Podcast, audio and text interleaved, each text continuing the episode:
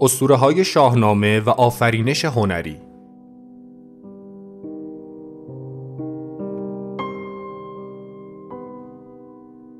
مدرس دکتر ابوالقاسم اسماعیل پور مطلق.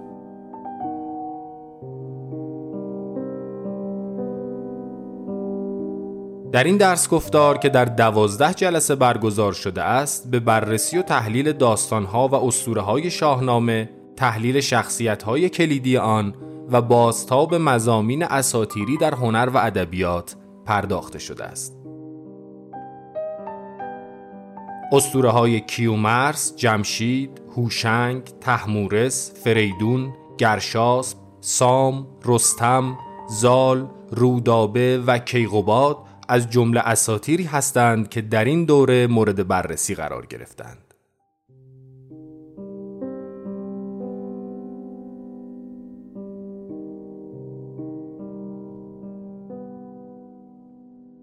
امروز من یه اطلاعاتی راجع به اسطوره های شاهنامه به طور کلی و اینکه اصلا ساختار اساتیری شاهنامه چیست از هفته آینده وارد خود داستانهای شاهنامه خواهیم شد. داستانهای مهم شاهنامه یعنی برترین ها رو اشاره بررسی خواهیم کرد.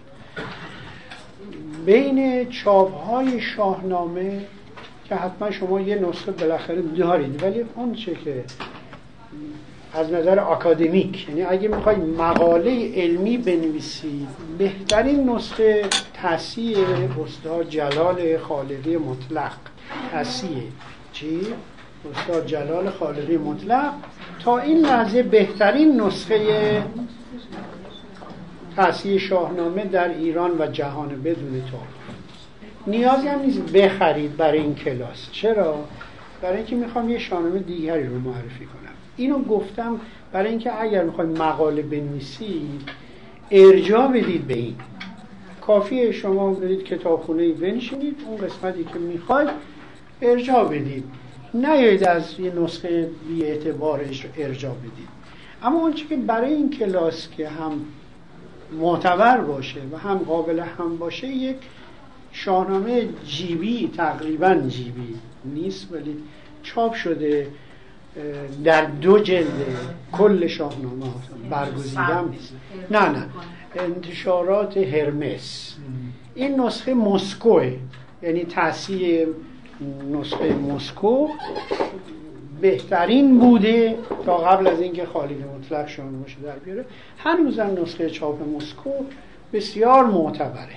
اینکه هرمس چاپ کرده هم تصحیح هم کرده و قدیمیاش هم اصلاح کرده و ما برای این کلاس جل اول فقط نیاز داریم. برای اینکه جلد اول دوران اساطیری شاهنامه است اون جلد دوم میره تو تاریخ که خیلی به کار ما اردشیر رو با شاپور ساسان تاریخ به کار ما نمیاد.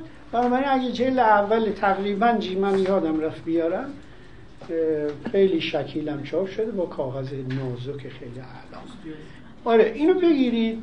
بعد از هفته آینده ما شما می‌خونید حرف از همون کیومرس شروع می‌کنیم. داستان به داستان تحلیل می‌کنیم و بیت های کلیدی شما بتون تحلیل می‌کنم و معنی می‌کنم. یه در واقع شاهنامه شناسی است. این یه بود که واقعا ما باید شاهنامه رو به عنوان یه اثر ملی حماسه ملی ایرانیان شاهنامه فقط اسطوره نیست. به گمان من. فقط حماسه نیست بلکه شاهنامه حکمت ایرانی است. همه جا هم کتاب از قرن پنجم ششم به بعد تا کنون نوشتن حکیم ابوالقاسم فردوسی. حکیم این معنی داره. یعنی فقط شاعر نیست فردوسی حکیمه. حکیم یعنی فیلسوف حکیم یعنی عالم. حکیم یعنی متکلم حکیم یعنی منجم. حکیم همه این هنرها رو فردوسی در خودش جمع داره و اسطوره بخشی از این شاهنامه عظیم ماست که من همیشه به یک کاخ یک کاخ آسمانی تشبیهش می‌کنم. کاخ خیلی بلند آسمانی که آجرهای این کاخ از واژه از کلمه درست کاخ هست شاهنامه فلسفه است. شاهنامه اندیشه توش هست. شاهنامه نقاشی توش هست. یعنی جای جای تصاویری که از صحنه های رزمی بزمی عاشقانه و غیره به دست میده نقاشیه. شاهنامه موسیقیه. کی راجع به موسیقی شاهنامه کار کرد؟ یه خانمی دوستان ما از این یه کتابی دربارش نوشتن ولی هنوز منسجم کار. شاهنامه معماری ایرانه. می‌دونستی؟ یعنی بر اساس توصیفاتی که از این کاخها و شهرها و دژهای آسمانی مثل دژ سیاوش کرد. دژ دو دژ داره. یعنی کاخ آسمانی که سیاوش داره. معماری که توصیف می‌کنه اصلا معماری واقعا. و همینطور مباحث دینی مباحث روانکاوی همه چی شاهنامه در واقع همه چی توش هست. به نظر من شاهنامه دریایی است از هنر و معارف ایران باستان و به خصوص که در بحث ما شاهنامه تجلی استوره در شعره. یکی از نکات مهمی است که کمتر شاید بهش پرداخته. مثلا گیلگمش هم به شعر بوده. تجلی استوره و حماسه در شعر. استوره در چیزهای متفاوت تجلی می‌تونه نقاشی باشه می‌تونه مجسمه فیلم. همه چی می‌تونه باشه. خب رقص می‌تونه اسطوره باشه. رقص های سنتی و آینی بنابراین شاهنامه تجلی اسطوره در شعر به طور سنتی یعنی از 50 سال پیش که زبی الله صفا تقریبا میشه گفت که اولین کتاب حماسه سرایی در ایران رو نوشتن. حماسه سرایی در ایران. ایشون معتقد است که اسطوره سه بخش داره. این بخش بندی البته سنتیه دیگه الان قدیمی شده. تحلیل های جدیدتری هم هست. میگه اسطوره سه بخشه بخش اول اساتیری بخش دوم حماسی یا حماسی از قدیم می‌گفتن ولی بعدا معلوم شد حماسی درستتر تلفظش چون از همسه شیز همسه به معنی دلاوری. قدیم می‌گفتن حماسی ولی حماسی درستتر حماسی و تاریخی.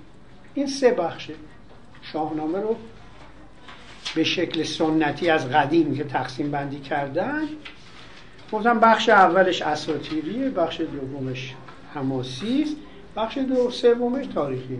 به این دلیل که بخش اول شخصیت ها همه اسطوره ای یعنی از کیومرس و جمشید و فریدون و نمی‌دونم تحمورس و, و غیره کیکاووس و حالا کیکاووس بعدا میگن تو کیانیان رو گفتن حماسی. دوره اول که پیشداریانن گفتن اساتیری بیشتر. تقسیم بندی البته نادرسته چون خود کیکاووس و کیانیان هم می‌تونه اسطوره هم باشه. ولی چون در دوره کیانی بیشتر جنبه های رزمی و پهلوانی به اصطلاح مطرح می شود اینی که این دوره بعدی رو گفتن پهلوانی. در حالی که به گمان من اینجا هم اسطوره است.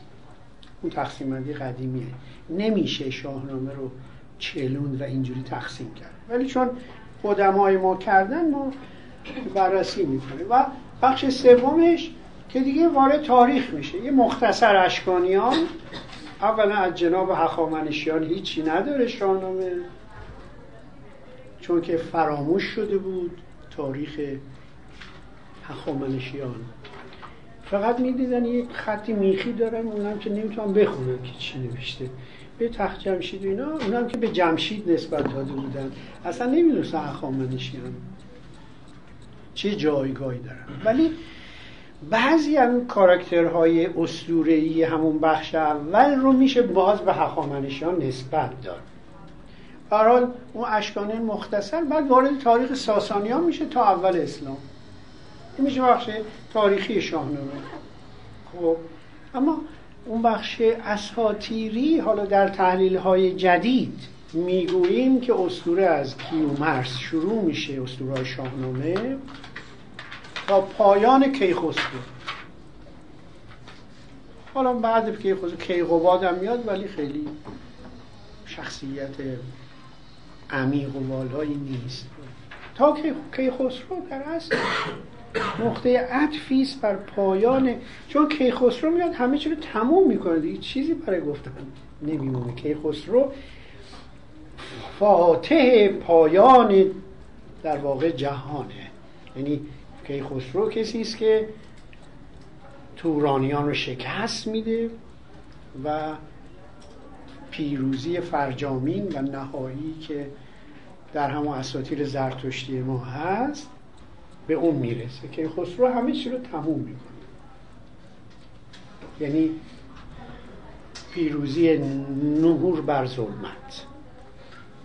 همون که قبلا در اساطیر زرتشتی و مانوی پیروزی خیر بر شر. که خسرو نهایت نوره نهایت خیره. سوشیانسه. پیروزی کیخسرو در شاهنامه که فاتح فاتح جهان کیخسرو. کیخسرو کیه؟ فرزند سیاوشه. سیاوشی که کشته میشه یعنی در واقع مرگ و باززایی مردن و زنده شدن. چرا؟ جز قهرمانان اساطیری ایرانه. اون تقسیم بندی سنتی میگه اینا جز حماسیه. این بخش حماسیشان چون حماسه میآفرینن. ولی به گمان من از کیومرس تا که خسرو همه کاراکترهای اساتیری ایرانن. و ما تعریف های جدیدی از اسطوره داریم. اینجوری نیست که بگیم اسطوره ها فقط درباره خدایان و ایزدان و فلان. خب تحلیل های جدید میگه. هر قهرمانی که ساخته میشه حتی در عصر جدید دونکی شد. عصر میانه. عصر جدید مثلا قهرمان یکی از نوول های جدید مثلا جیمز جویس قهرمان اولیسی که ساخته این هم اسطوره قرن بیستمی است. اون تعریف کهن که فقط پیشدادیان اسطوره هستند اون خیلی امروز ملاک نیست. امروز ما میگیم فردوسی خودش اسطوره ساز بوده. یعنی اینجوری نبوده که فقط روایت های قدیمان جمع بکنه گردآوری بکنه و مدون بکنه. کاری که پیش از او کی کرده؟ دقیقی. دقیقی. هم شاهنامه اصلا دقیقی شروع کرده قبل از هزار بیت هم گفته ولی یه روایت خشک و بیرو روایت حالا دقیق تاریخی از دوره زرتشت ماله دقیقی که فردوسی هم امانتداری می‌کنه و هزار بیت رو به نام خودش در شاهنامه میاره ذکر می‌کنه که پیش از من پیش کسوت من فلان. بنابراین شاهنامه تجلی استوره در شعر تلقی میشه. تمام استوره های کهن ایرانی رو با یه خلاقیت جدید. یعنی روایت رو می‌خونه یا میشنوه؟ می‌خونه و میشنوه. دو دلیل براش داریم. می‌خونه برای اینکه به احتمال 90 درصد پهلوی می‌دانسته. خب یه بیت اگه من پیدا کنم که ثابت می‌کنه پهلوی دانی شاهنامه رو نیاوردم شاید. ولی مرحوم شاپور شهبازی مقاله به انگلیسی دارم که در اثبات پهلویدانی شاهنامه فردوسی میاره. پهلوی می‌دونست و خیلی عجیب نیست. قرن چهارم هجری. دویست سال که بعد از اسلام زبان پهلوی رایج بود بین مردم. دویست سال. قرن اول دوم. خب. قرن سوم تازه عواسط قرن سوم فارسی میشه. شما کهنترین تجلی زبان فارسی رو از همون قرن اول هجری که نداری که داری اگه داری به جایزه میدن نداری. پس به چه زبانی حرف می‌زدن دیویس سال اول؟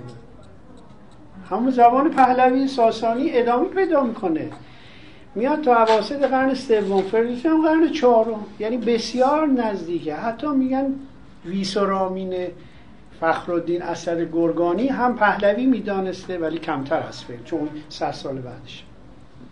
ولی خیلی نزدیکه به فردوسی. پر واجه های پهلوی هستش. و من دو بیت پیدا کردم که فردوسی میگه من اینا رو از پهلوانی زبان پهلوانی یعنی زبان پهلوی. میگه میگه به پهلوی بیور میشه بله بله. اون دو که دو بیت دیگه هم هست. به حال یکی اینکه میخونده. یکی اینکه میشنیده. یعنی از راویان و اون دهگانان قدیم. دهگانان طبقه از فیودال های خراسان بودن. یعنی این دهقان معمولی خشاورز و دهقان معمولی نبودن. دهگانان دهگان. یعنی صاحب ده و سرزمین بزرگی بودن. ده به معنی سرزمینه.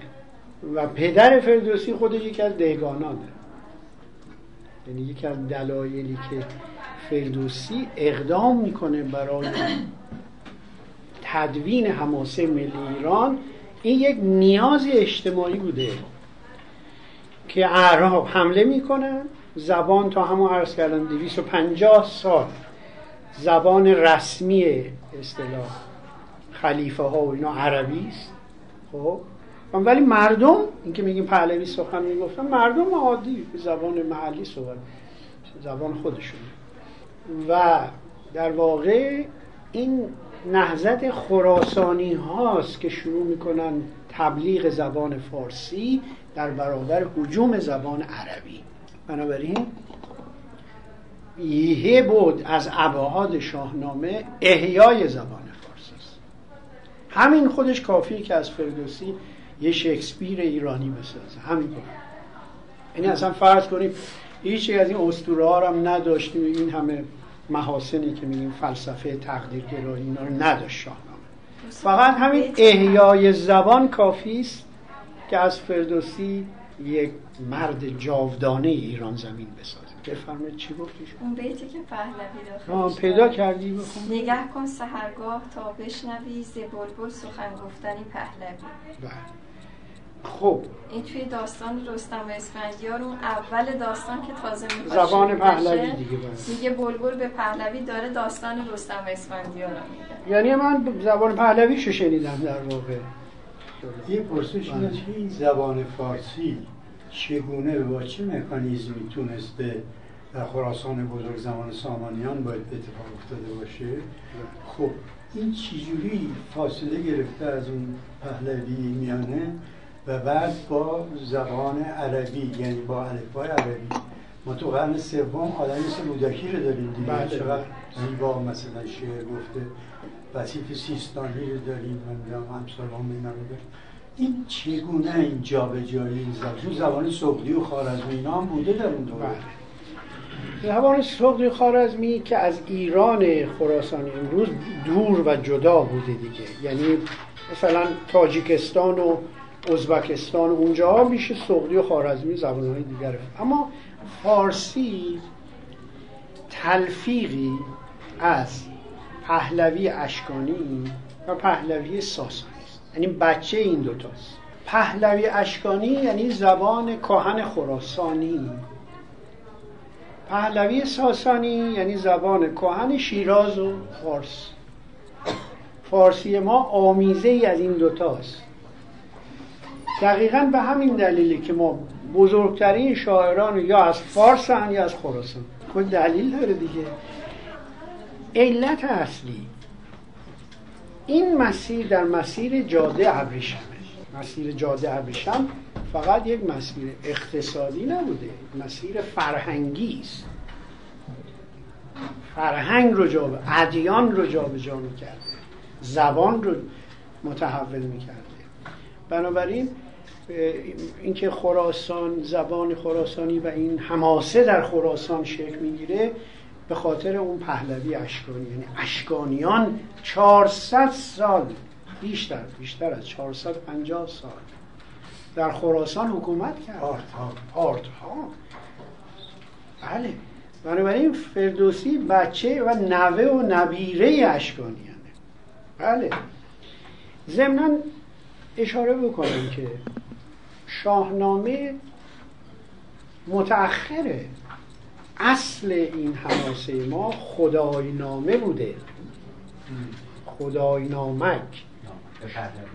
بله به زبان پهلوی ما یک کتابی داشتیم به نام خدای نامه. نامه به معنی کتابه. همونطوری که شاهنامه نامه به معنی کتابه. نه یعنی نامه. کتاب شاهان. و خدای نامه در واقع کتاب شاهان چون شاهان در پهلوی اشون ساسانی لقب الخدای داشتن. خب؟ که این خدای نامه به شکل شفاهی اول هم مثل اسطوره ها که شفاهی بعدا نوشته میشن حماسه ها همینطور. اول شفاهی هم بعد نوشته خب اون میگم اون حماسه نخستین حماسه ثانوی. حماسه نخستین شفاهی هم. ایلیاد و اودیسه هم شفاهی بودن. بعدا هومر اینا رو جمع کنه نوشته شد بنابراین ما نباید بگیم شاهنامه ما مال قرن چهارم هجریه. ما باید بگیم شاهنامه ما از دوره اشکانیان بوده.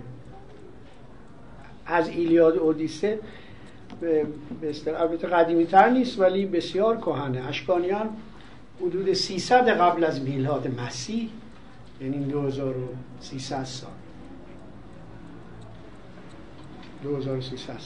ولی ایلیاد اودیسه مال 800 قبل از میلاد. ایلیاد اودیسه ما تقریبا همزمان اوستای ماست از نظر زمانی.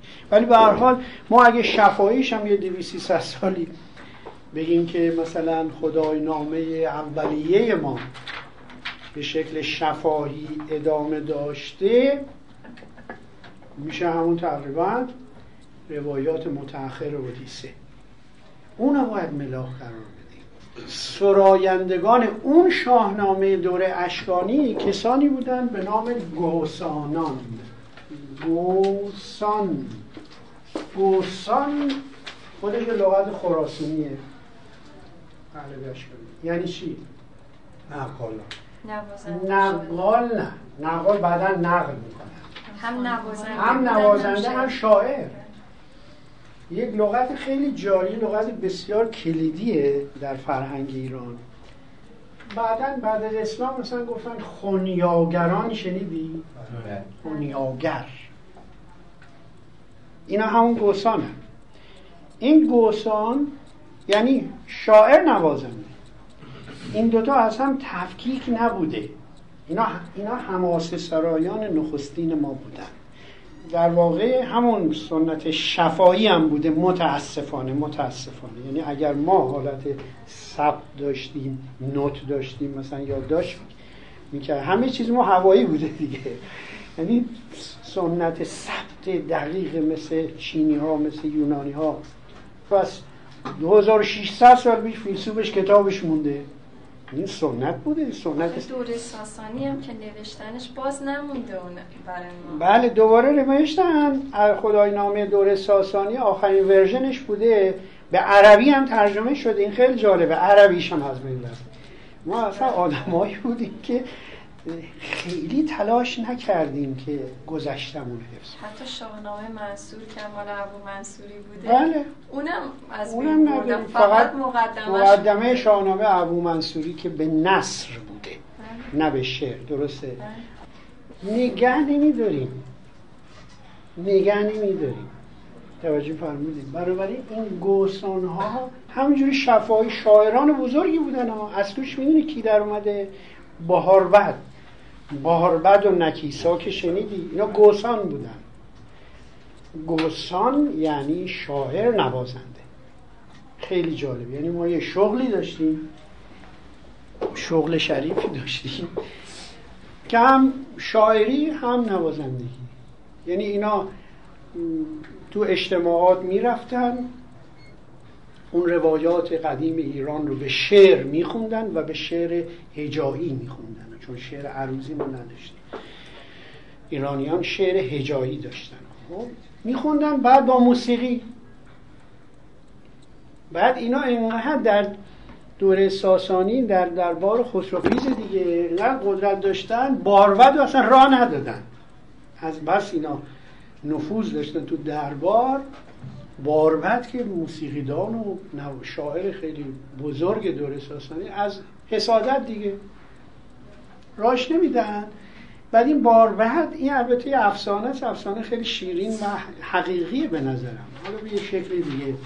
میره بالای درخت. قایم میشه با درختی که کاخ حیات کاخه و شروع می‌کنه به زدن. بعد این پادشاه میشه عجب موسیقی نگاه می‌کنه کی می‌زنه اینو؟ میرن دنبالش. دیدن که یه آدم بالای درخت. آوردنش. گفت من بار بدم و دیگه از اون به بعد میاد توی دستگاه خسرو پرویز و موسیقی روهاجی پیدا می‌کنه در دور ساسانی که این موقع اسمش مونده یعنی چش نداشتن اینو بیاره مثلا احساس روا. همون فردوسی رو هم همین کار کردن. شاعران درباری پول دربار که اصلا اینقدر وضعشون خوب بوده که دیگدان طلا یعنی ظروف غذایشون طلا بوده. فردوسی میره توهین میکنندش فردوسی که اصلا نه در درباری بوده نه برای اینکه پدرش به ادار بوده نیازی نداشته به دربار بره گدایی بکنه. و چه اون برخورد باش برای این باربد هم همینطور. بیرونش کردن هر حال گوسا این شاهنامه های اولیه رو که خدای نام اسمش بوده در دوره اشکانی ما باید تاریخشو بذاریم باید بگیم که این شاهنامه فردوسی روایت متأخر اون شاهنامه است که از بین رفته. خب؟ ما هم مثل ایلیاد اودیسه خدای نامه ای داشتیم با اون سابقه تاریخی با اون شاعران گوسانی که پشتش بودن و متاسفانه از بین رفته. ولی در تاریخ اومده که اینا کی بودن؟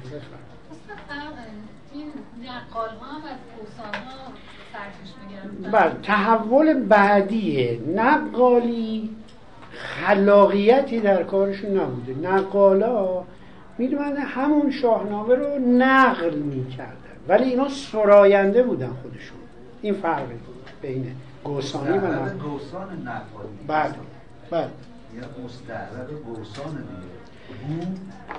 از گفتن اونم نقل از نقل. گوه گوس گاوس نه اینجوری نیست که بخوایم به اصطلاح همجوری به ظاهر قضاوت بکنیم.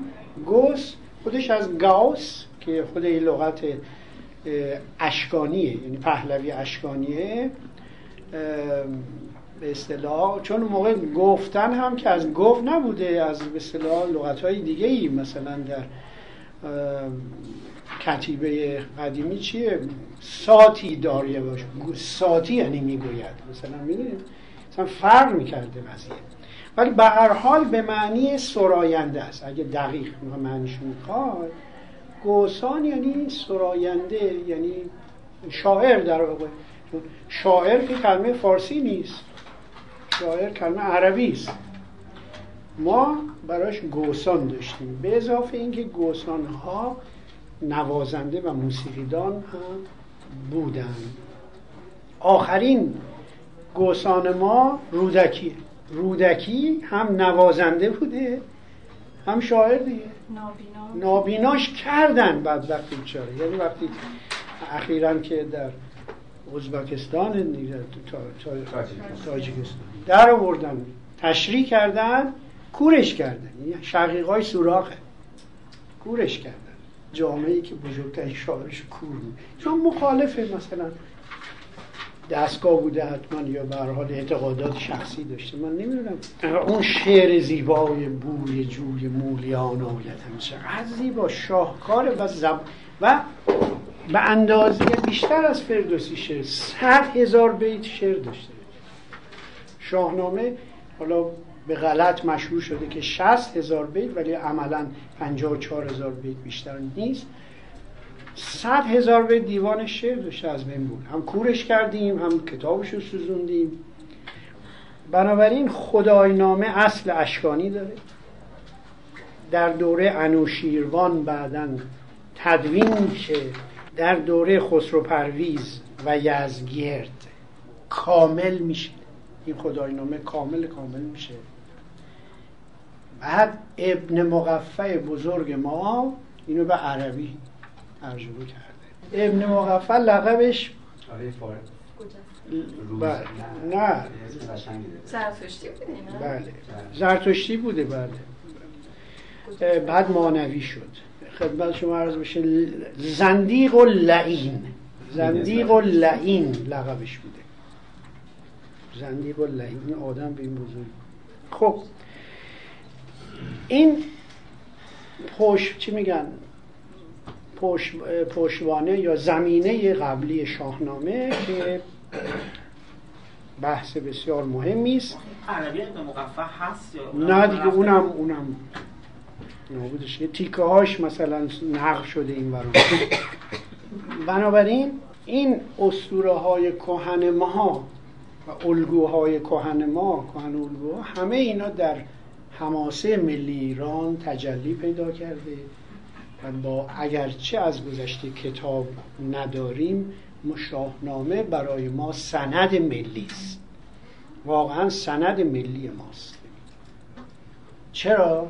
برای اینکه از کهنترین اسرار تاریخی ایران که اینقدر فراموش شده که به اسطوره تبدیل شده از اونا حرف میزن درسته که رستم به شخصیت اساتیری است. اما به هر حال یک پهلوان نامدار ایرانی در واقعیت تاریخ مون بوده که در حافظه تاریخی ما ثبت شده.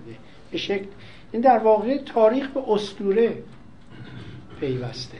این اون حوادث اصل حوادث تاریخی فراموش میشه دیگه و به همین دلیل به اسطوره تبدیل میشه اسطوره ها اهمیتش اتفاقا در اینه که رویاها و آمال و آرزوها یک ملت رو ترسیم می‌کنه. همه ایرانیان یه ناخداگاه جمعی داریم که پادشاه آرمانیه نه حالا پادشاهی که حتما مثلا فریدون شهریار آرمانی ایرانیان الگوش اونه. که زهاک رو می‌کشه ظلمت رو شکست میده. کاوه آهنگر یعنی از طبقات پایین جامعه که آهنگره اینو میاره فرمانده سپاه خودش می‌کنه و نجات بخشه جمشید همینطور. جمشید تا زمانی که ادعای خدایی نمی‌کنه یک شهریار آرمانی است آورنده نوروزه ببین فردوسی الگوش اینه و اسطوره ها الگو سازن میگه تا زمانی که این نکات انسانی رو رعایت می‌کنه این فرمانروای آرمانی است. یا کیکاووس همینطور. تا موقعی که ادعای خدایی نمی‌کنه به آسمان پرواز نمی‌کنه خیلی موجهه. فردوسی در واقع نبوغش در اینه. که نیومده همه شاهان رو ستایش بکنه. مثل عنصری و افرادی که فقط برای گرفتن سله. هر پادشاه مزخرفی بود ستایشش می‌کردن. درسته؟ پول می‌خواستن بگیرن. یا مبلغ دستگاه بودن. ولی فردوسی نه. فردوسی اون جایی که کار کیخسرو نجات بخش جهانه.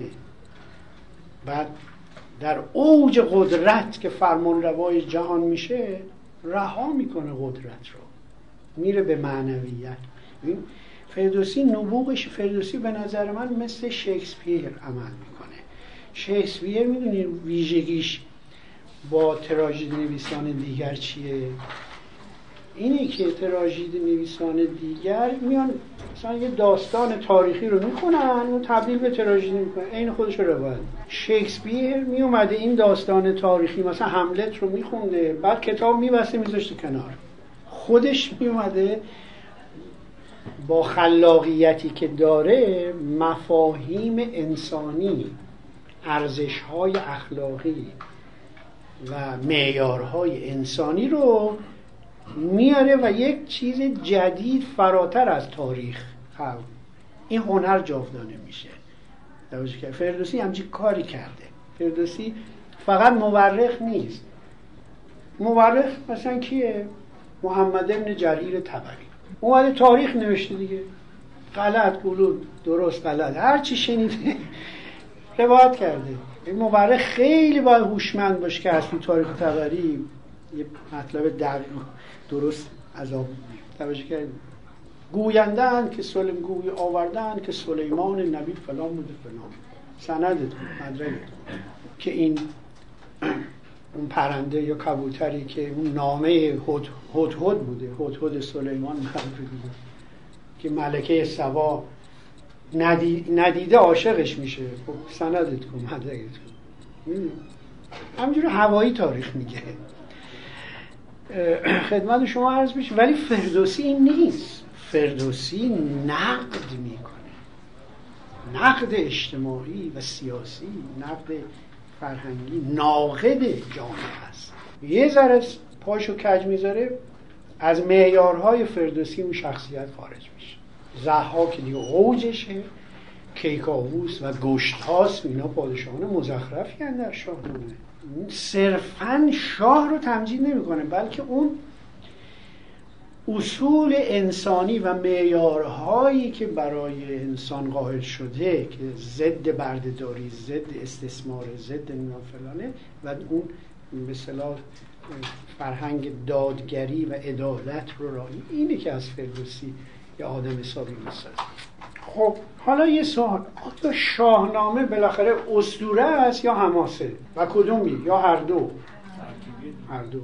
شاهنامه از نظر ژانرهای ادبی فقط حماسه است. یادتون باشه. شاهنامه از نظر ژانرهای ادبی. چون نوع انواع ادبی اومدن تقسیم بندی کردن. اپیکه یعنی حماسه است. شک نداشته حتی گیلگمش هم اپیکه. حماس اصلا انگلیسی اپیک آف گیلگمش. یعنی حماسه اما شما می‌تونید اینجوری بگید. بگید شاهنامه اثری است. حماسی با درون مایه های اساتیری و تاریخی هم. تاریخ هم هست. یعنی مزامین اساتیری در این حماسه ملی ما دیده میشه. حماسه هن اینا. اشتباه نه یه وقت ندید بگید شاهنامه اسطوره است. نه شاهنامه تحقیقا اثری است حماسی حماسه است. چرا؟ حماسه تعریف داره برای خودش. همونطوری که اسطوره رو تعریف کردیم حماسه تعریف داره. حماسه گفتم از همسه یعنی دلاوری پهلوانی لغتش. حماسه یعنی دلاوری پهلوانی. و این دلاوری پهلوانی برای چی؟ برای اینکه در یک عصر خاص یک عصر ویژه ملتی متحد میشن برای احیای هویت بومی و فرهنگیشون. از حیثیت فرهنگیشون حماسه میآفرینن دفاع می‌کنن. حماسه در این حماسه هر دوره نمی‌تونه آفریده بشه. یعنی الان دیگه اصل حماسه نیست. کما اینکه بعد شاهنامه حالا یکی دو تا حماسه خوب داریم ولی مثلا این شعرهای ما تا قرن دهم و یازدهم همچنان حماسه شاهنشاهنامه سوار. فتلی شاه نمی‌دونم فلان. برای اینکه نمیفهمیدن که عصر حماسه گذشته. نمیفهمیدن که حماسه یه دوره برای خودش داره. اما دوره فردوسی که قرن چهارم هجری و نیمه پنجم در واقع همون مبارزه است که ایرانیان برای احیای زبان احیای فرهنگ باستانی خودشون برای احیای سنت های باستانی خودشون با حاکمان عرب درگیرند. ببین دقیقا این تاکید حاکمان عرب. نه با اسلام. این دوتا رو از هم تفکیک بکن. مسلمان شدن. خود فردوسی واقعا مسلمان بود. به احتمال زیاد شیعه بود. هنوز ثابت نشده صد درصد ولی معتزله بوده که به شیعه نزدیکه. توجه می‌کنید؟ و اگر سنی بود اهل سنت بود این همه سلطان محمود سنی با این هم باش مخالفت نمی کرده دفت بشه. بردن تو زمین پدری خودش درست بله نذاشتن دفنش کنن در قبرستان مسلمان هستن. برای برده همونجا توس که زمین پدرش بوده دیگه همونجا که الان هست. این زمین پدریش بوده. ببین قرن چهارم سوم و چهارم شروع میشه و این نهزت ایرانیگری بهتر بگیم و ایران هویت ایرانی از شرق ایران شروع میشه. نه غرب ایران. چرا؟ برای اینکه غرب ایران خیلی به حاکمان و خلیفه های عرب نزدیک همه باج میدن به اون بر. دست نشاندگان خودشون. هرچه دورتر میشه از جغرافیایی خراسان قدیم. مرو نمی‌دونم. اینا دسترسیشون کمتر بوده. بنابراین این نهزت ها در شرق ایران در دولت سامانی که استاد اشاره کردن دور سامانی سامانیان الان حتی جغرافیای امروز ایران هم نیست. در تاجیکستان و یه قسمتش هم در ازبکستانه در اونجاها دولت سامانی. اونجاست شرق ایران. شرقی ترین نقطه ایران. اینا ایران خواهی تونستن یه ابراز وجودی بکنن بگن ما خودمون به حال تقویم ایرانی داریم ما دانشمند ایرانی داریم ما فلسفه ایران نوروز داریم جشن صده داریم جشن مهرگان داریم. این همه داستانهای شاهنامه رو داریم و ارق ایرانیگری این حماسه میآفرینه. یعنی اون نسل در واقع منتظر یک تجدید حیاته که اگر واقعا این رونسانس تا ما اگه می‌خوای رونسانس ایرانی رو تعبیر بکنی این دوره رونسانس فرهنگ ایران. بله. رونسانس سفاری که در واقع برای شعر عربی گفته بودم گفت من چون خودم عربی می‌فهمم از این به بعد توی دربار من فارسی صحبت بشه شروع کنندش از از اونجا شروع میشه. سفاری چون دوران خیلی زیادی هم نمونده که خود یعقوب لیس و برادرش بعد میاد سامانیان. ولی راست میگه جرقش اونجا زده میشه. برحال می‌خوام میگم اون دوره رو این دوره رونسانس فرهنگی ایران. تو این دوره رونسانس هرچی دارید دانشمند فیلسوف حکیم. کی رو دارید محمد ابن رازی زکریای رازی کاشف الکل ابن سینا رو دارید فردوسی رو دارید جابر ابن حیان پدر شیمی ایران رو دارید این همون این درویش بازی هایی که بعدا شروع میشه ندارید یا خیلی کمتر. بعدا قرن ششم و هفتم و هشتم همش درویش بازی ها و عرفان شروع میشه. حالا چهار تا شاخص مثل مولانا و عطار اینا از توش در ولی کلهم جریان جریان درویش بازی هاست که مخل علم بودن اصلا این. یک جریان مریدی مرادی یک مراد با سواد مثلا حالا یکم سواد داشته یا بی سواد حتی. یک پیرو پیدا می‌کرد مریدش می‌شدن. تا سنت مرید و مرادی هست مملکت پیشرفت نمی‌کنه. تو نباید مرید کسی با. تو باید خودت اندیشه و تفکر رونسانس یعنی این. یعنی بنیادها و شالوده های علمی تفکر فلسفی تو جامعه باشه. و خلاصه دویسی سال بعد مغول حمله می‌کنه. یا فلان اینا بعد و این جریانات باعث میشه که اون رونسانس علمی ایران حیات علمی ایران ادامه پیدا نمی‌کنه متاسفانه. می‌زنه به عرفان و در عرفان ما سه چهار تا شخصیت بین المللی داریم به حال اونام بسیار ارزشمند. خب حماسه مال همچین دورانی است. اون شالوده اساتیری که قول دادم بگم براتون در شاهنامه اگه خاطرتون باشه طبق هزاره های اساتیر ایران عمر جهان گفتیم دوازده هزار ساله. درسته؟ سه هزار اول که هیچ هیچ اتفاقی نمیفته سه هزاره مینویی است.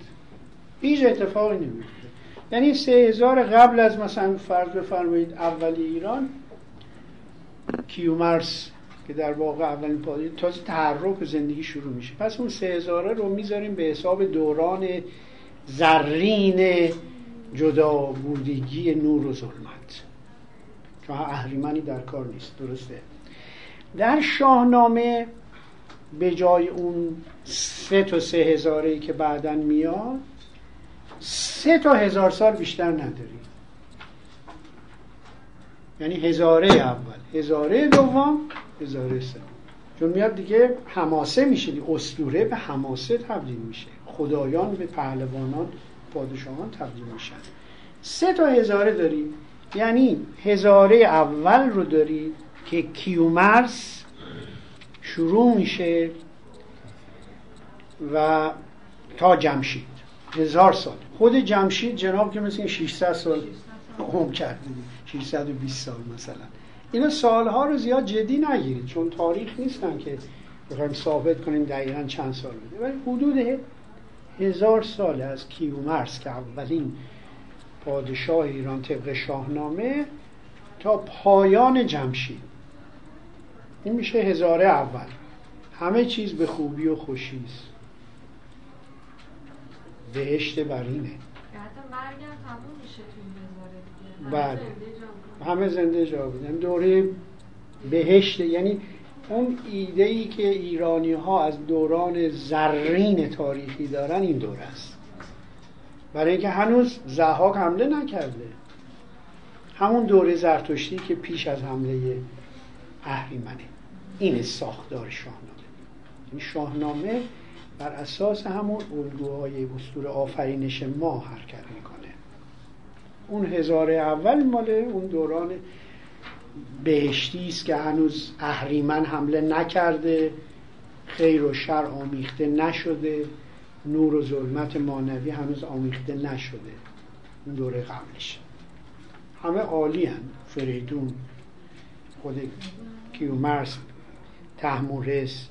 اینا جز جاودانانن جز فرمانروایان جهانن هزاره دوم شاهنامه خود زحاکه این یعنی خود زحاک طبق روایت شاهنامه هزار سال هم می‌کنه دیگه. هزار سال ظلمت. در واقع هزاره زحاک برابر با چیه؟ اسطوره ما دوران آمیزش. اون سه هزاره حمله اهریمن و آمیختگی خیر و شر. اون حمله اهریمن و آمیختگی خیر و شر اسطوره است. در حماسه ما تبدیل به زحاک میشه. چون در دورانی که شاهنامه فردوسی و شاهنامه متأخر ما تدوین میشه نمی‌تونه اهریمن باشه. شیطانه نویسنده مسلمانه. نمی‌تونه بگه گیومرس یا کیومرس. اولین انسانه. میگه چی؟ بخستین پادشاه. در حالی که ما می‌دونیم کیومرس یا گیومرد اولین انسانه. شاهنامه نمی‌تونه چه ادعایی بکنه. برای طبق شاهنامه که مسلمان فردوسی اولین آدم آدم و حوا انسان آدمه. واقعیت رو نوشت. یعنی اینکه کیومرس در اثار متأخر به اولین پادشاه یعنی استوره به حماسه تبدیل میشه. شخصیت های اساطیری ایزدان و خدایان تبدیل به انسانی میشن در عصر حماسه. توجه میفرمایید. تبدیل به انسان میشن. چون در دوره شاهنامه یه خداوند بیشتر نیست. و تازه خیلی جرأت کرده که گفته به نام خداوند جان و خرد. این خداوند جان و خرد خرد همون اهورامزداه چون خرد یعنی مزدادی که. ببین با چه زرافتی فردوسی هم نام خدا رو می‌بره هم نام اهورامزدا رو می‌بره. به نام خداوند جان و خرد. خداوند ایرانیان خداوند خرده. توجه میفرمایید. ولی به هر حال اعتقادش هم همین بوده. اعتقادش این بود که یک خود چون عصر یکتا پرستی نمی‌تونه بگه میترا هم هست اهورامزدا هم هست الله هم هست اون ایکس هست ایگرگ نمی‌تونه بگم چه ادعایی بکنه. بنابراین میاد شخصیت های اساطیری رو به حماسی یعنی به یک دوران متأخر تبدیل می‌کنه. گیومرت ما میشه کیومرث. جمشید هم که خدای مردگان هست در میان آریایی ها میشه یک پادشاه. خب هست هزاره دوم زهاک کاملا هزار سال میاد و زهاک مگر نه اینکه دو مار از دوشه ما اهریمنه دیگه. نماد اهریمنه. اهریمن اسمش بوده اجیدهاکه یعنی لقبش بوده. خود اهریمن چی؟ اهریمن یعنی چی؟ اندیشه بد اندیشه بد. انگرم معینیو. معنی اهریمن اینه. اندیشه بد. یعنی سمبل تمام بدی ها اندیشه بد. ولی لقبش دیگر اجیدهاکه اجیدهاکه نام یه اجدهایی است در واقع. اجیدهاکه این اجیدهاکه بعد از اسلام شد زهاک. زهاک اجیده که ندارن عربا. ژر به ذات تبدیل کردن شده زهاک. در واقع می‌تونیم بگیم زهاک تجلی زمینی اهریمن است. مارم از دوشش در اومده. چقدر قشنگ درستش کردن. دو تا مار رو از مغز جوانان می‌خورد. این چقدر قشنگ. مارهایی که به مغز من و تو هم اکتفا مغز جوان ها که 17 تاش که فرزند کاوه آهنگر 17 تا فرزندش رو خورده. اون آخری نجات پیدا می‌کنه که کاوه آهنگر قیام می‌کنه علیه زهاک در دوران فریدون. اون سه اون هزاره آخر اون هزاره آخر سه هزار سال دیگه فردوسی. شاهنامه دوران اساتیری سه هزار ساله. از فریدون تا کیخسرو. از فریدون تا کیخسرو. برین جمع بزنید میشه حدودا هزار سال. 995 سال. اینا همه من جمع زدم. یعنی مثلا میگه فریدون 120 سال. به فلان کیقوباد فلان سال فلان سال همه رو جمع بزن. میشه تقریبا همون هزاره ای که ما دنبالش می‌خوایم بگردیم. یعنی سه هزار. اصل حماسه. کیخسرو در واقع سو ارز کردم سوشیانسه. اون پایان اساتیر ایران سوشیانس و نجات جهان مگه نبود بله. کیخسرو تجلی زمینی سوشیانسه در اسطوره سوشیانس مثل امام زمان نجات بخش جهانه خب؟ در شکل زمینی و حماسیش به قول شما اسطوره به از آسمون به زمین میاد دیگه یعنی کیخسرو پادشاه آرمانی در واقع. یکی از پادشاهان آرمانی که فردوسی خیلی در ستایشش واقعا طولانی وصل می‌کنه کیخسرو. چرا؟ برای اینکه کیخسرو به تمام قدرت جهانی رسید و دنبال معنویت رفت. کی میادم چه کار می‌کنه؟ تمام سلاطین جهان از اسکندر و اینا که اصلا رضایت ندادن. اسکندر میره هندم می‌گیره بعد از این بر می‌خواد بیاد بره دنیای قهر رو فتح بکنه که متاسفانه قانقاریا می‌گیره پاشو می‌برن. وگرنه این دیوانه سی و چهار سالش هم بیشتر نمید سی و چهار پنج سال. دنیا رو می‌خواست فتح کنه. ولی کن کیخسرو چه شخصیتی واقعا؟ پایان کیخسرو اصلا در شاهنامه حالا بعدا می‌خونیم. نمی‌فهمین چی شد اصلا کجا رفت؟ اصلا معلوم نیست در برف هم دقیق معلوم نیست که پایان کیخسرو چی شد. به آسمان میره. مثل مسیحه. مثل امام زمانه نجات بخشه. یعنی در واقع سبقه آسمانی پیدا می‌کنه. خیلی شخصیت فوق العاده من اگه فرصت داشتم کتابی راجع به کیخسرو می نوشتم که یک مقاله خیلی مبسوطی هم نوشتم توی مجله بخارا. دو سه جا چاپ شد. خیلی دوست داشتم که این کار بشه. یعنی یک کتاب مثل سیاوش که نوشتن سوگ سیاوش. کتاب شاهروخ مسکو واقعا یکی از بزرگترین حماسه شناسان و شاهنامه شناسان ما شاهروخ مسکو سوگ سیاوش. الان در واقع جز مبانی شاهنامه شناسی سوگ سیاوش. برند فقط نه نه امسال و پارسال. پنجاه سال چل سال بیشتر دی قبل از انقلاب تعلیف شده پنجاه سال هم. خیلی حرفه. یه کتابی شما بنویسی. پنجاه سال زنده است این کتاب. منبع موثقی است برای پژوهشگران دانشجویان. بی نظیر کارهای مسکون بقیه شاهنامه شناسان ما خیلی خیلی لغوی کار کردن. یعنی مثلا همین خالق مطلق خب یه عمرش رو گذاشته برای شاهنامه ولی مصحح شاهنامه است. یعنی تصحیح انتقادی شاهنامه که شما بیاید تمام نسخه های خطی شاهنامه دنیا رو بگیرید. از نسخه فلورانس نسخه ایتالیا نسخه ایران فلان. هر چی نسخه خطی بوده جمع کرده و بهترین ابیات رو برای یه عمر صرف این کار کرده. ولی تحلیل شاهنامه به اون صورتی که مسکول داره ندارن که اینا. هزار سال شاهنامه تعلیف شده. دو سه شاهنامه شناس بیشتر نداره که تخصصی هم تازه کار کرده باشن نادر و انگوش شمار. بنابراین این ساختار اساتیری شاهنامه است. یعنی سه هزار سال. هزاره اولش که در خوشبختی و سعادت و فرمان روایی جهانی و هوشنگ جشن صده میاره. هرچی از خوبی و خوشیه. جمشید نوروز میاره. خب این هزاره اولش دوران زرین و طلایی فرهنگ ایران. دوران زها که آبروریزی واقعا.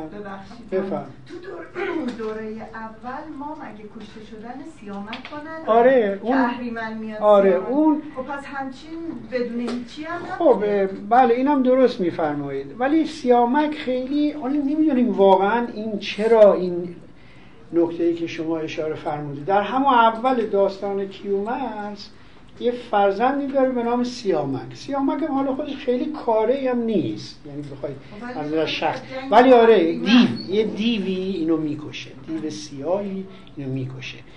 ببینید در ذهن فردوسی که این نبوده که همه اینا رو بیاد مثل امروز که ما مجهز به علم اصول شناسی تحلیل حماس شناسی هستیم که نداشته. هر روایتی رو شنیده نقل کرده. ولی ما سرجم که این هزاره اول رو در نظر می‌گیریم حالا در دوره تحمورس هم هست. چرا اینو نمی‌فهمیم؟ تحمورس هم دیو بوده. ولی اینا مثل زحاک نمی‌توانند فرمان روا بشن و تأثیر گذار در جامعه باشن. یه بدی های هم جزئی بر اتفاق میفته ولی کل دور بله.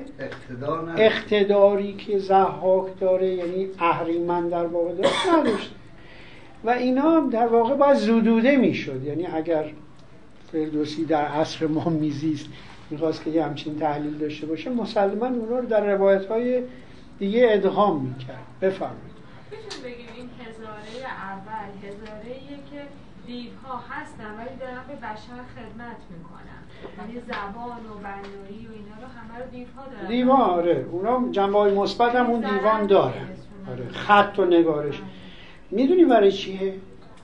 برای این هستش که اون دیوان دیو به مفهومی که بعدا زحاک میشه نیستن. اونا جز دعوه ها یادتون هست؟ خدایان و دعوه ها هنوز این این نکته که اشاره فرمودید نشون میده که هنوز بوی آریایی میاد و سر اون بخش اول خیلی کهن و باستانی است. در دوره آریایی هند و ایران با هم دعوه ها هم جز خدایان هست. خب؟ بنابراین فردوسی اینقدر آگاهی اصطلاح اشراف تام نداره که بدون زبان هندوروپایی چی و اینا می‌تونن جز خدایان یا دسته از خدایان باشن. فردوسی خیلی جاهای دیگه هم اطلاعاتش خیلی ناقصه. مثلا راجب مانی به مانی که می‌رسه میگه مثلا از چین اومده. از چین اومده. خب این اطلاعاتش غلط بوده دیگه. مانی از چین نیومده. اصلا به چین نرفته. مانی از بابل برآمده تا یه سرحد هندم که پاکستان امروزه. خود هندم اون قلب هندوستان بزرگ که نرفته. رفته تا مثلا نزدیک پاکستان برگشته ولی میگه نقاشی بیا اومد یکی نگارگر ز چین. اطلاعش بس ضعیف. خیلی جاها در مورد شخصیت ها اطلاع... من تقصیرم نداره. اطلاعات رو از به اصطلاح پیرمردها و اون دهگانان قدیم که صحبتشو کردیم می‌گیره. هرچی میشنیده حالا بعد خودش تبدیل به یک داستان جذاب کرده و میسونه آقای دکتر من یه روایتی هم شنیدم راجع به اینکه اینکه حتی در خود شاهنامه هم فردوسی میگه که شنیدم ز دهقان پیر یا اینها. در واقع همه روایت ها مکتوب بوده. مثل اینکه ما این روایت شنیدم رو همین امروز هم در مورد موارد مکتوب به کار می‌بریم. یا مثلا میگیم من دیدم مثلا در فلان کتاب اینطوری بله. بعد اونو به عنوان مثلا حالا مرجع رفرنسینا ارائه میدیم. و اینو این نظر رو آقای دکتر خطیبی می‌گفتن که اصلا این شنیداری که فردوسی بهش اشاره می‌کنه مثل اینکه میگیم الله دست خدا بله. خدا که دست نداره که ولی ما مجازن به کار می‌بریم سمبولیک به کار می‌بریم حالا من نمی‌دونم واقعا بله و اون جایی که فردوسی میگه مثلا زنام بیا زنامه خسروان بله. یعنی به کتاب خسروان اشاره می‌کنه. خیلی جاها فردوسی خودش مکتوب به کتاب ها اشاره می‌کنه. خب خیلی جاها از دهگانان پیر شنیده که اسم اونام هست. چهار, چهار نفرن چهار نفر هستن که اینا راویان تاریخ و فرهنگ ایران بودن و فردوسی از اینا میشنوه. ولی به هر حال به قول شما اینه که میشنوم اونا یه اسنادی بوده از کتاب های قدیم بهرمند بودن. منتها چون اون کتاب پهلوی از بین رفته بود از بین که همین اعراب از بین بردن که در واقع آتیش زدن. خب؟ همین ابن مقفع واقعا شاکار کرده که بسیاری از این کتب قدیمی رو سریع چون پهلوی بلد بوده به عربی برمیگردونه که اینا آتیش نزنن. اینه اینم واقعا همه اینا حتما مکتوب بوده. یعنی کتابخانه های عظیمی ما داشتیم که متاسفانه کوران تاریخ آتیش زدن و کتاب سوزان معروفه. خب این دوره اول رو شروع می‌کنیم با این نکته که دوران حماسی دوران حماسی دوران افول خدایان اساطیری است. افول یعنی سقوط می‌کنن خدایان اساطیری در حماسه به انسان خلاصه تبدیل میشن. ولی انسانی که در حماسم توصیف میشه همچین قربونش برم انسان انسان هم نیست. یعنی مثلا رستم 500 سال عمر می‌کنه بیشتر. کدوم فیزیولوژی انسانی بیش از مثلا 120 سال عمر کرده؟ 500 سال. یعنی در واقع اون انسانش هم با چی؟ یه شکل استو 600 سال جمشید عمر. چه خبره؟ اینا در واقع می‌خواد این اگزاجریشن یا اغراقگویی در این شخصیت ها بیانگر چیه؟ بیانگر این که اینا یه زمانی جز خدایان بودن و خدایان که عمر جاودانه طولانی دارن. یه چیزهای از دستشون در میره. توجه میفرمایید. و شخصیت ها شگفتاورن مثلا فریدون رو یه گاو گاو برمایه پرورش میده. و تا هفتاد سالم نسلش از گاو بودن. توتم بوده. گاو در اون دوره. فرید توتمه. این گاو مقدسه. و اینکه گاو مقدسه مال هندو ایرانیانه. درست شاهنامه حماسه است. ولی یه رگه هایی از اساطیر کهن ما رو در خودش جای اگر که جمشید ادعای خدایی می‌کنه این نشون میده که زمانی خدا بوده یمه در دوره هندو ایرانیان جز خدایان بوده.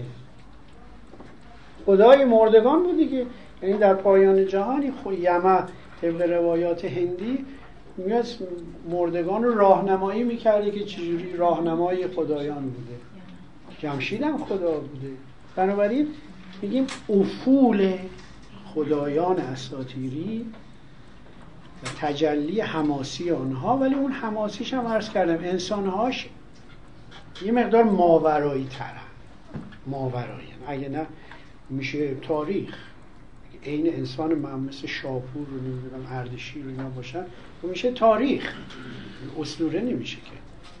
شما وقتی می‌توانی هنر بیافرینی بر اساس این شخصیت که در شاهنامه هست که بتونی شخصیت های ماورایی بیافرینی الهام بگیری از اینا ولی تقلید نکنی البته. خلق را تقلیدشان برباد داد. به درد نمی‌خواد آفرینش هنری یعنی خلاقیت.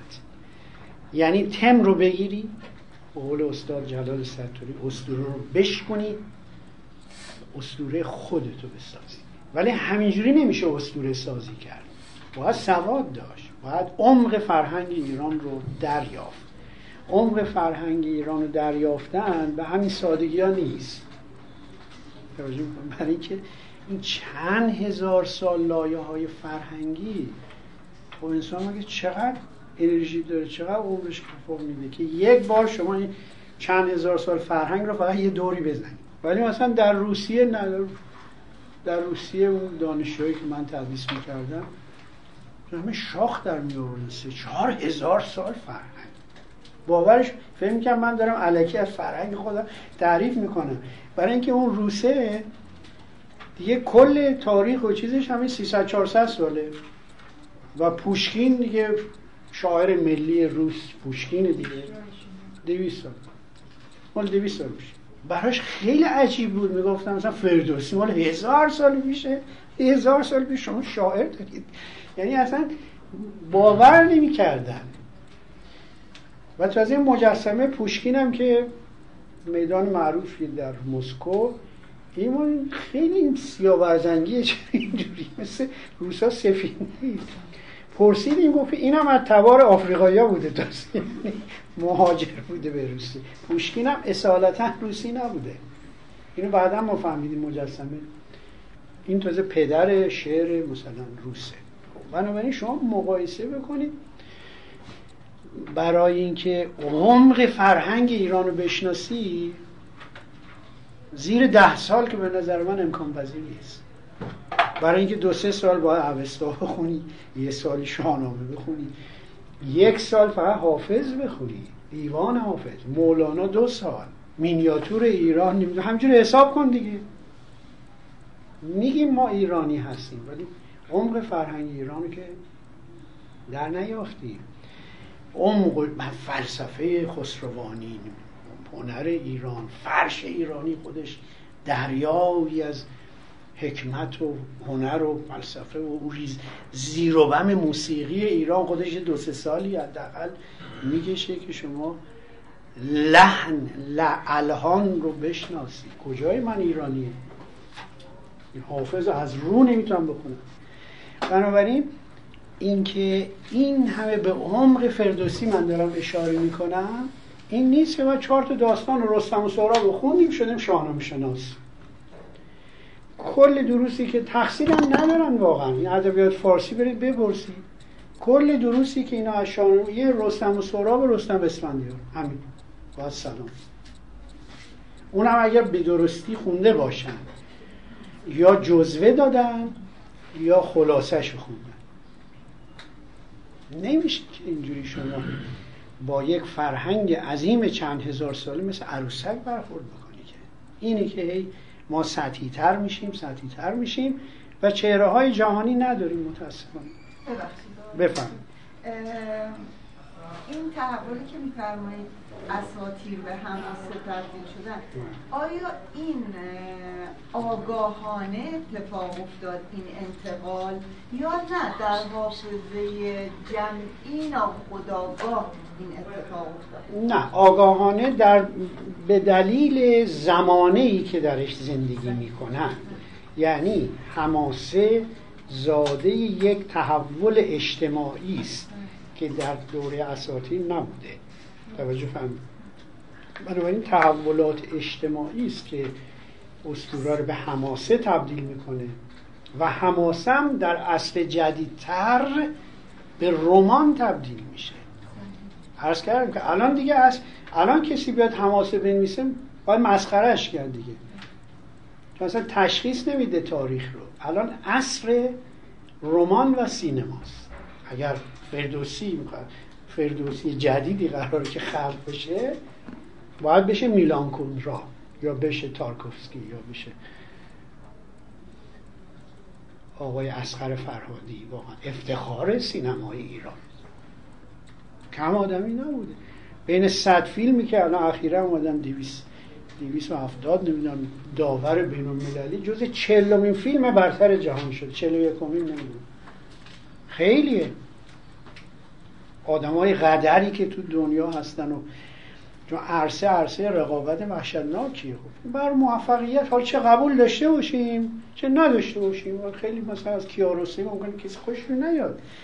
ولی اینکه شما قدم از این کشور بیرون می‌ذاری راجع به فرهنگ ایران صحبت می‌کنه میگه کیارستمی این میگه؟ میگه صادق اما عرض کرد عکس فروغ فرخزاد شاعر خارجی عکس با افتخار گو عکس بگیر. یعنی من دارم اینو می‌خونم. اینا جز مفاخر فرهنگی ما هستن. چه شخصا قبول داشته باشیم چه نداشته باشیم. ولی به هر حال تا این عرصه ما پیش رفتیم. ولی باید بهتر از این هم داشته باشیم ببینید قدیمی ترین بخش شاهنامه در واقع همون پیشدادیان پیشدادیان اشاره من بکنم که شخصیت های پیشدادیان عمدتا آریایی هن. یادتون باشه آریایی هن. یا به قول معروف هند و ایرانی هن. خود پیشداد پیش... پیشدادیان خود پیشداد اصلش هر به اضافه ذات عرضات این اینجوری می برای این زاده. دال زاد. عرضات پیش شده پیش دادیم پر یعنی در اوستا. وقتی قبلش چی بوده؟ آخه در اوستا هم ذکر پیشدادیان میاد. اونجا به نام پرزاته یعنی ذاته به معنی قانونه. قانون. کسانی که قانون پیشین را آوردن. یعنی قانون اولیه رو. در واقع پیشدادیان. که بخش اول شاهنامه هست درباره شخصیت هایی است که قانون چی آوردن؟ پیشین و ازلی اولین قوانین را یعنی همه آریایی ها. به این ترتیب اینا میشه گفت که آریایی هن که کلیدی ترین شخصیت هاش کیومرس هوشنگ تحمورس جمشید و فریدون. اینا شخصیت های کلیدی هن. دوره پیشدادی بله کلیدی هن. در واقع شخصیت هایی که کهن الگوهای اخلاقی حتی اخلاقی و فکری و فرهنگی ایران باستان در این شخصیت ها دیده میشه. هر کدوم یه خاصیتی دارن. مثلا هوشنگ که میگیم نماد تمدن ایرانیان قدیم و نماد مدنیته خونه سازی میاره آبیاری میاره تمدن میاره. جمشید یه مرحله بالاتر. خیلی از چیزهای مظاهر تمدن رو در دوره جمشید بیشتر از هوشنگ به اوج می‌رسه. بله کشف آتش مال خود هوشنگه کشف آتش چون خب خیلی قدیمی تره دیگه درسته؟ خیلی قدیمی تره که آتیش کشف میشه بعدا تمدن میاد. چون با کشف آتش در واقع زوب آهن زوب فلزات پیش میاد. پختن غذا. قبل از کشف آتش دیگه انسان خیلی پریمیتیوه. یعنی خام نه همین گوشت خام می‌خورد. حیوان شکار می‌کرد. خام می‌خورد. یعنی هنوز به اون مرحله تمدن که خانه سازی است نمی‌دونم کشاورزی است نرسیده. حالا مثلا نمونهش همون کیومرس سیامک سیامک کشون اینا ل... می‌خواسته با اون دیوه بجنگه لباس پلنگین پو... یعنی اصلا لباس نداره. پوست حیوانات وحشی بر تنشه ولی هوشنگ جام دوختن لباس جمشید همینطور. جمشید که هنوز خیلی خیلی متمدن تره. شهرسازی. اینا رو اگه بخوای پیدا کنی البته ملاک ما باید خود شاهنامه فردوسی رو ما میاریم اینجا. دونه دونه تجزیه تعلیم. ولی اگر بخوای مطالعات وسیعتر داشته باشی کتاب فرهنگ اساتیری حماسی. فرهنگ یعنی لغتنامه است. لغتنامه مفصل. فرهنگ اساتیری حماسی ایران در دو جلده. از خانمی است به نام مهیندخت صدیقیان. مهیندخت صدیقیان. خیلی زحمت کشیده انصافا. مثلا میری تو جمشید. جیم جم الف هم هست دیگه. جمشید تمام این مثلا آبادانی های آورده همه رو اینا جمع کرده. هم بر اساس شاهنامه هم بر اساس اوستا چی گفته متون پهلوی چی گفتن متون عربی چی گفت خیلی زحمت کشیده ما کتاب هزارای گم شده چطور؟ اونم تاریخ. هزارای گم شده مال رجبی پرویز رجبی مرحوم. تاریخ ایرانه. اونم این مباحث داره؟ در شکل تاریخیش داره نه اسطوره حماسی تاریخ اون هزار جلد اولش مثلا هخامنشیان بعد اشکانیان ساسانیان. به این دوران آریایی ایران اون دوره پیشدادیان. پیشدادیان حالا حدودا می‌خواید دوره تاریخیش رو بدونیم مثلا. چون دقیق نمی‌تونیم بگیم در چه تاریخی. اگر می‌تونستیم بگیم دقیق مثلا جمشید در سال مثلا 565 قبل از میلاد مثلا مثل کوروش کبیر تاریخ داره. 528 قبل از میلاد مسیح. کتیبه داره تاریخ راجبش جمشید نداریم. ولی می‌تونیم بگیم مال هزاره دوم قبل از میلاد. از اون جدیدتر نیست. چون هزاره دوم قبل از میلاد دوره آریایی هست اینو می‌دونیم. بفهم در حقیقت می‌تونیم بگیم که شاهنامه بیان فرهنگی یا پاسخانی آریایی هاست آفرین آفرین. یعنی دقیقا می‌تونید با صدای بلند نه با تردید بگید که شاهنامه فردوسی باستاب فرهنگ آریایی ایرانیان هزاره دوم پیش از میلاد زمان عظمت فردوسی در اینه که اینا رو ثبت کرده. اون فردوسی عظمتش در اینه. توجه میفرمایید. یعنی عظمت شاهنامه در اینه که کهنترین روایات فرهنگ ایران رو نه تنها ثبت کرده بلکه تحلیل کرده.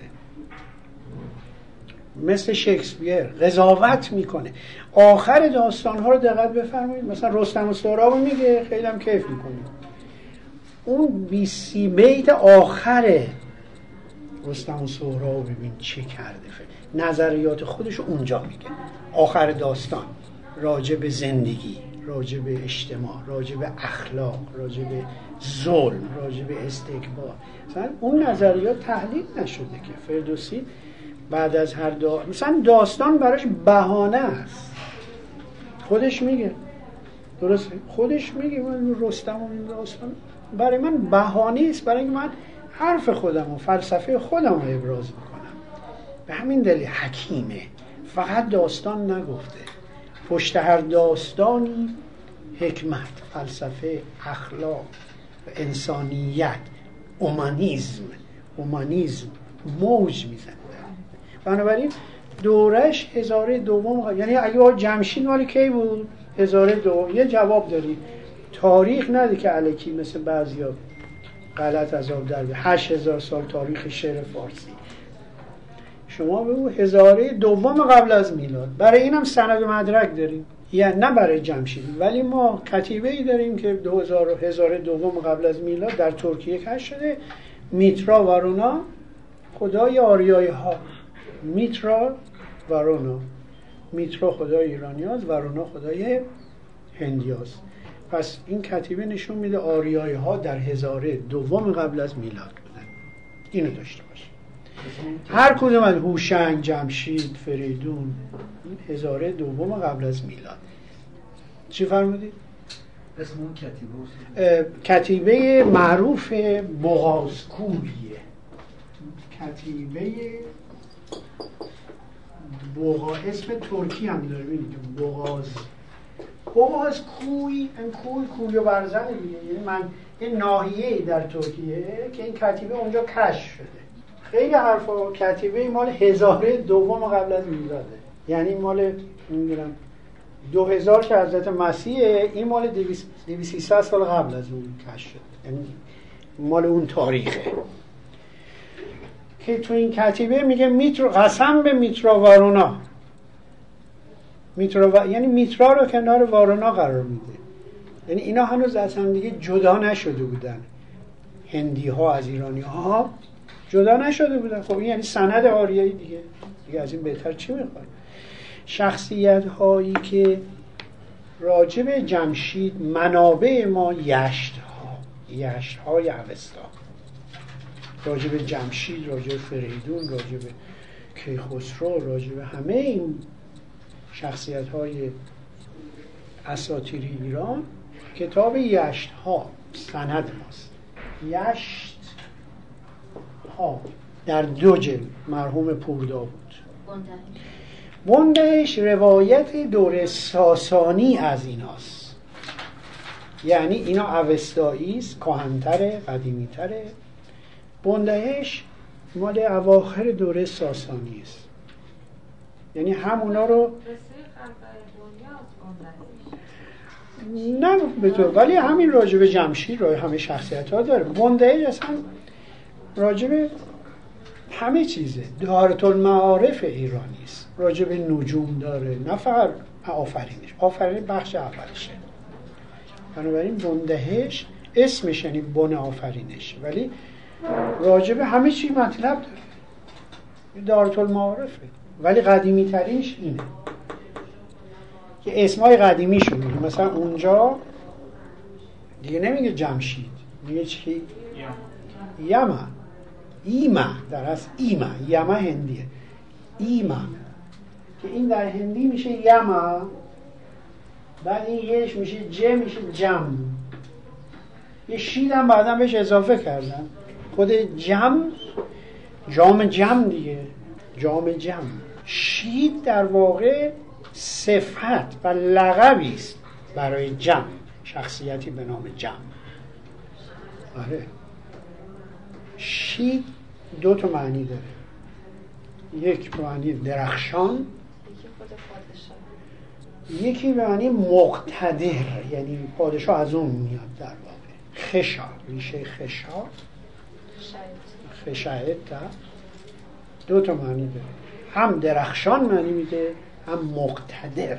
که بعدا در کلمه شاه که ایشون اشاره کردن یعنی شاه خودش از ایشه خشا هست که به معنی مقتدر. مقتدر قوی و به معنی درخشان این معنی دو پهلوه. هم مقتدره هم درخشانه چون اینا خودشون جز خدایان می‌دونستن و جمشید. هم جز خدایانه بنابراین درخشانه. درخشان. خب بنابراین مال این دورن قدیمی تایی این حماسه ملی ما فقط ریشه در فرهنگ زرتشتی نداره.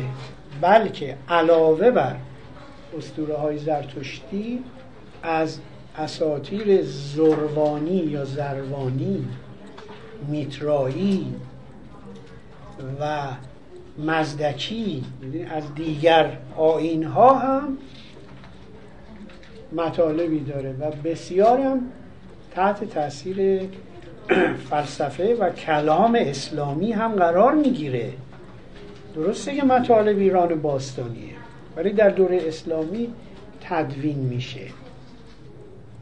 نمی‌تونه بدور از بحث های کلامی قرن چهارم هجری باشه. از جمله بحث تقدیرگرایی در شاهنامه تقدیرگرایی قضا و قدری این مفاهیم اسلامی فلسفه و کلام اسلامی هم وارد میشه. یکی از اون ابیاتی که فردوسی رو محکوم می‌کنن این که میگه خدا رو به چشم نمیشه دید. ولی اون جپهی که آره مرنجان نبینی مرنجان دو بیننده را. یعنی اون اونایی که مخالفش بودن در دربار غزنوی ببینید کفر گفته. خدا رو میشه دید از نظر سنی ها و اون فرقه مخالف ایشون بودن. بنابراین یه جاهایی می‌بینی که از فلسفه و کلام اسلامی هم یا سنت ها بعضی سنت های متأخر هم که مربوط به خراسان بزرگ بوده درش هست. بنابراین عرض کردم شاهنامه دریاست. دریاست. از هر جا شما سطلی جامی بنوشی از هر جا در واقع دریاست دیگه. همه چی توش فلسفه عرف. بعضی حالا اخیرا که به عرفان هم یعنی اشاره مثلا میگن کیخسرو این که به معنویت رفت این شروع عرفانه. اینکه رستم هفت مرحله و هفت خان رو پشت سر می‌ذاره این هفت مرحله عرفان و تشرفه. ببین اینقدر دریا یعنی این. دریا یعنی دیوان حافظ. که هر چی توش میری بیشتر غرق میشه بیشتر غرق میشه اینا دریا بودن اینه قضیه بنابراین سنت های دیگر غیر زرتشتی هم اینجوری نیست که بگیم همه اینا زرتشتی. اون دوره اول از کیومرس تا زحاک میاد یعنی تا آخر فریدون پادشاهان با هستن یا فرهمند یعنی چی؟ یعنی دارای فره ایزدی هستن. فره ایزدی یعنی عطیه الهی. پادشاهانی هستن که اون فره ایزدی به اینا اعطای واسه همین خوبن. تا موقعی که اون فره رو دارن و خوب ازش استفاده می‌کنن جز انسانهای برتر و شریفن ولی از لحظه ای که جمشید ادعای خدایی می‌کنه فره از او میگریزد. فرار می‌کنه میرزد می‌گیرن ازش. فره اعطایی از جانب اهورامزدا. به هر کسی هم داده نمیشه. ما انسان های معمولی صاحب فروهر هستیم. نه فرهی فرق می‌کنه این دوتا. فروهر داریم. یعنی فروهر تقریبا میشه روح و روان مثلا. عین خودش هم نیست تازه.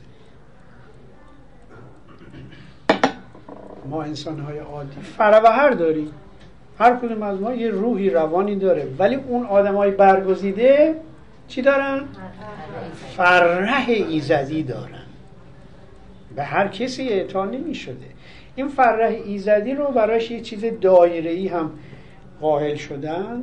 در نقش برجسته های ایرانی دور ساسانی یه چیز فردی دایره ای داره. مثلا داره به پادشاه اعطا می‌کنه. اون فره ایزدی رو نشون میده تقریبا.